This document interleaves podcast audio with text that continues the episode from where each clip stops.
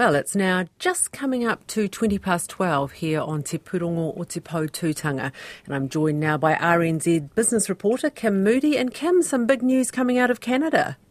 Kia ora, Rowan. Yes, a near $150 million takeover offer has been made for local transport software firm eRoad. The company's received an offer from a, from a subsidiary of the Canadian software group Constellation. Reporter Anan Zaki has more. eRoad has been looking for possible partners to help it crack open the North American market for its truck management products.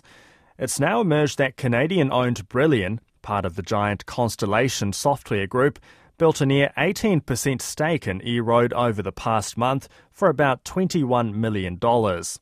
Now it's made a full offer for eRoad at $1.30 a share, compared to its closing price yesterday of 77 cents. The preferred deal is a scheme of arrangement, which is generally an easier takeover method than a full on market offer under the Takeovers Code. Brillian says it has agreed with some of the recent sellers that it will pay what it calls an escalation payment if it completes a takeover of eRoad at a higher price within six months. eRoad says it will now take advice and assess the offer against other options. It says it'll act in what it sees as shareholders' best interests and says investors don't need to take any action at the moment. The Commerce Commission is talking up the benefits of market studies as it begins its latest one. The competition regulator has just started the fourth such study, this time into personal banking. Introduced in 2018, a market study is a relatively new addition to the Commission's arsenal, and previous studies have looked into fuel, groceries, and building supplies. But they've been criticised for being less than effective in bringing competition, such as failing to recommend a breakup of the supermarket duopoly. But the Commission's chair, John Small, says consumers are better off following market studies. We also see along the way, and you may have noticed some of this yourself, is that firms react during a study uh, and around a study in ways that actually are pro competitive. I mean, just to take one example, at the time of the draft report on groceries, which was only halfway through the project, the large supermarkets uh, announced that they were abandoning all of their covenants, hundreds of restrictive covenants that prevented supermarkets from being built on sites. That's Com- Commerce Commission Chair John Small.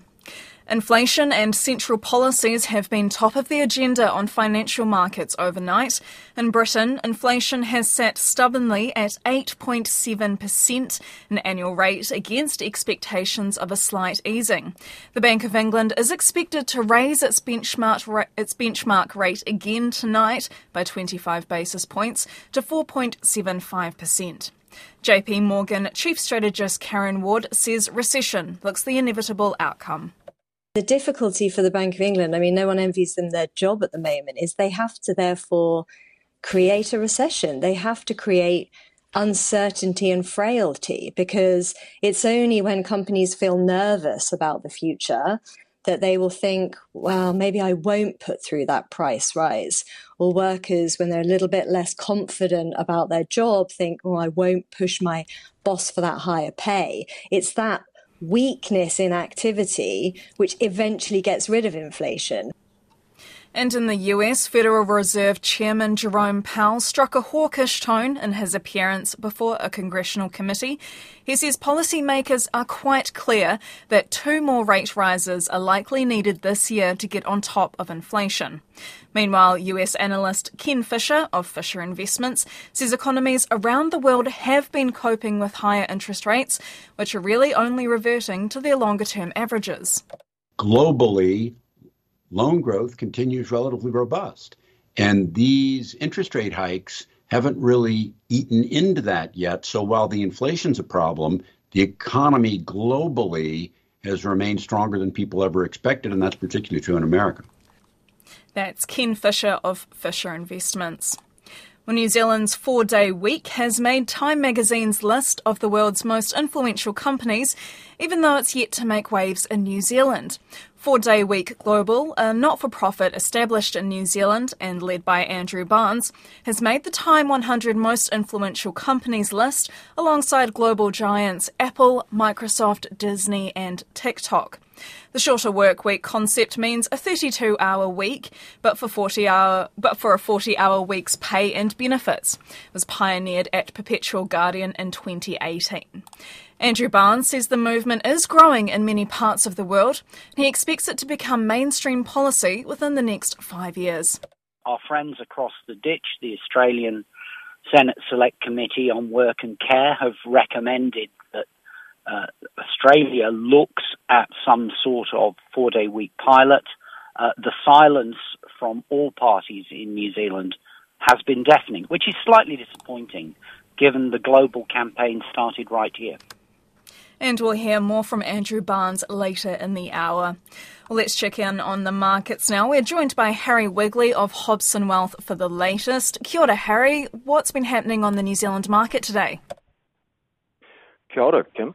Uh, so the New, New Zealand market is down about a half a percent. Um, last is 11,718. Obviously, the big news is EROAD's takeover by Brillian, the uh, Canadian outfit. So last traded at $1.20, so that's up 55% on the day. Uh, other names uh, locally, Fisher and Paykel Healthcare down 1.3% to 23.97 and Vista Group uh, last trade $1.70 up 1.8%. And heading to Australia, how's the Australian 200 index looking today? So the Australian's also down about two thirds of a percent. Uh, last was 7,266. Uh, the bank's down as well, so ANZ down three quarters uh, three quarters of a percent to 23.50.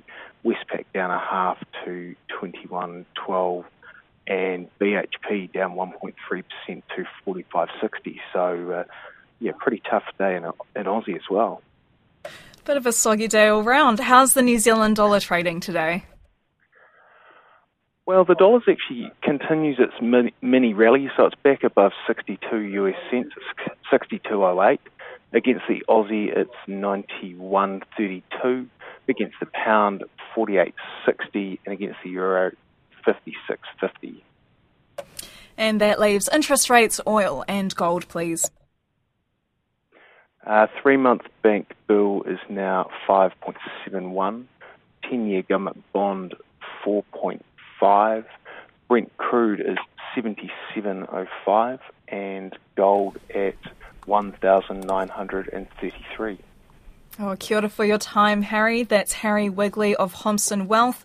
In other business news this lunch hour, the Australian newspaper is reporting local wealth manager Hobson Wealth is testing the waters across the Tasman over potential interest in its acquisition.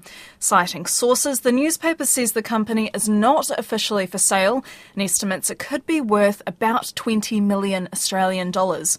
But Hobson Wealth declined to comment on that speculation when approached by RNZ Business today. We'll bring you a wrap of the day's news and numbers around half past five in Checkpoint. For now, Rowan, that's business.